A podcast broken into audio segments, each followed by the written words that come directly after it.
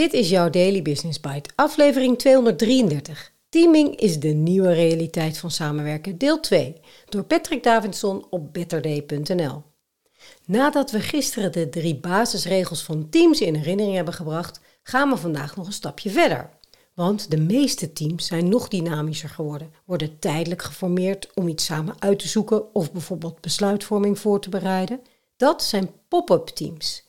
En er komen nog een paar regels of principes bij. Ik gebruik maar liever dat laatste woord, principes, want ik word zelf altijd een beetje ibbelig van regels. Laten we snel verder gaan. Je luistert naar Daily Business Bites met Marja Den Braber, waarin ze voor jou de beste artikelen over persoonlijke ontwikkeling en ondernemen selecteert en voorleest. Elke dag in minder dan 10 minuten.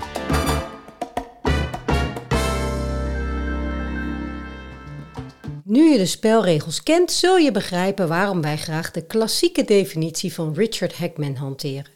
Een team is een groep mensen met een begrensde omvang die over een gemeenschappelijk doel beschikken en die voor het verrichten van hun werk afhankelijk van elkaar zijn. De manier waarop mensen samenwerken in teams is echter veranderd de laatste jaren. Teams zijn niet langer de stabiele eenheden van wel eer. Teams zijn dynamischer geworden, vloeibaarder. In de praktijk zien we steeds vaker een nieuw soort team, de zogenaamde pop-up teams.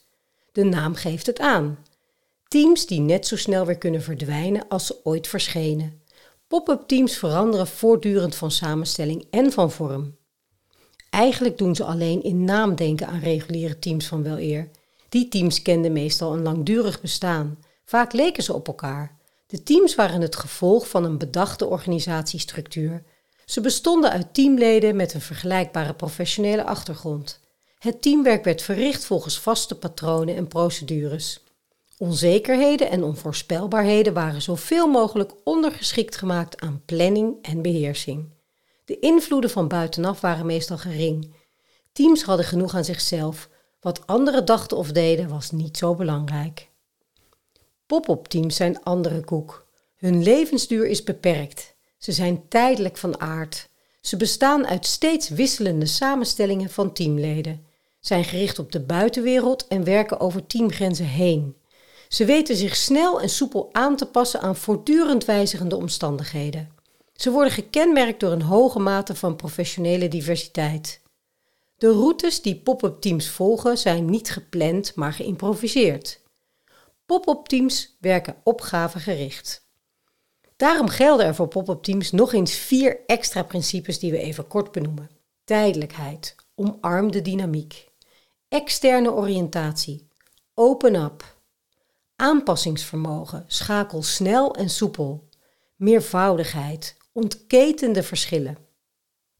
Naast pop-up winkels en pop-up restaurants zul je naar het luisteren van deze aflevering ook de pop-up teams in je omgeving herkennen.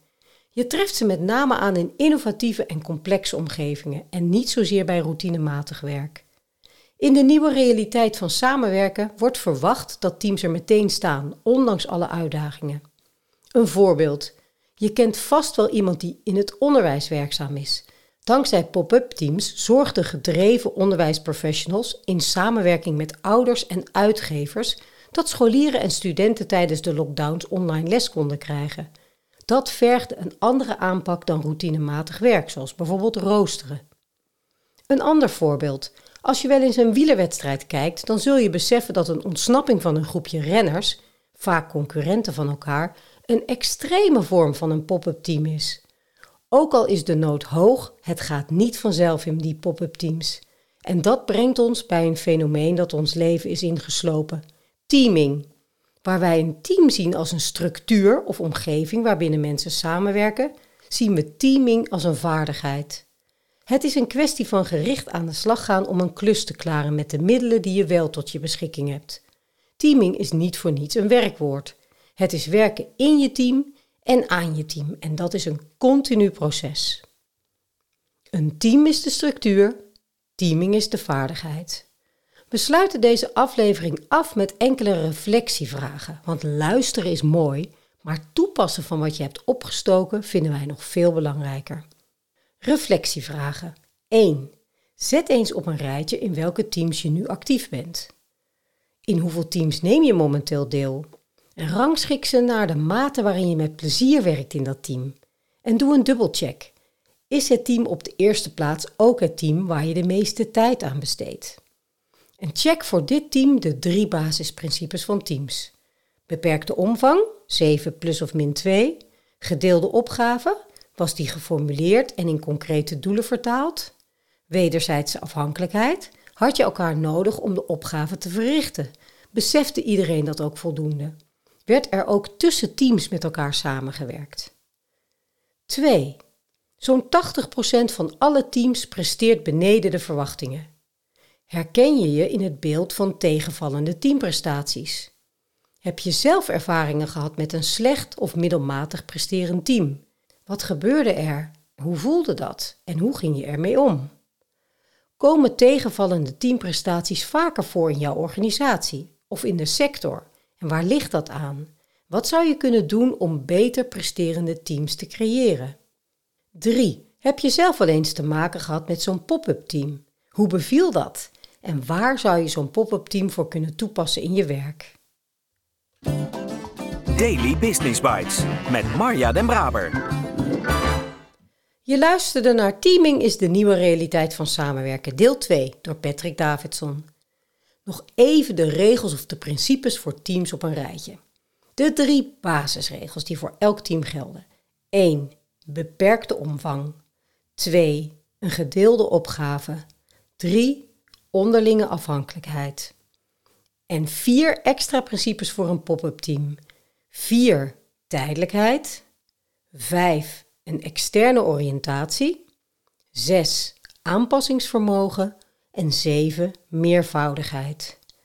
Het is even terug naar de basis en ik moet zeggen dat het echt wel interessante inzichten en discussies geeft in teams die deze basisregels nog eens met elkaar checken. Niet voor niets natuurlijk als je in gedachten neemt dat de meeste teams onder de maat presteren.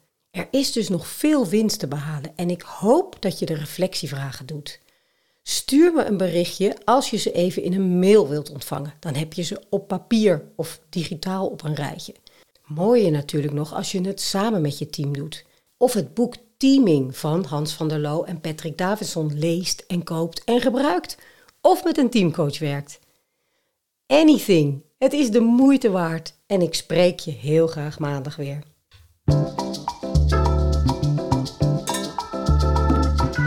Dit was Daily Business Bites. Wil je vaker voorgelezen worden? Abonneer je dan op de podcast in je favoriete podcast-app. Meer weten? Klik op de links in de show notes.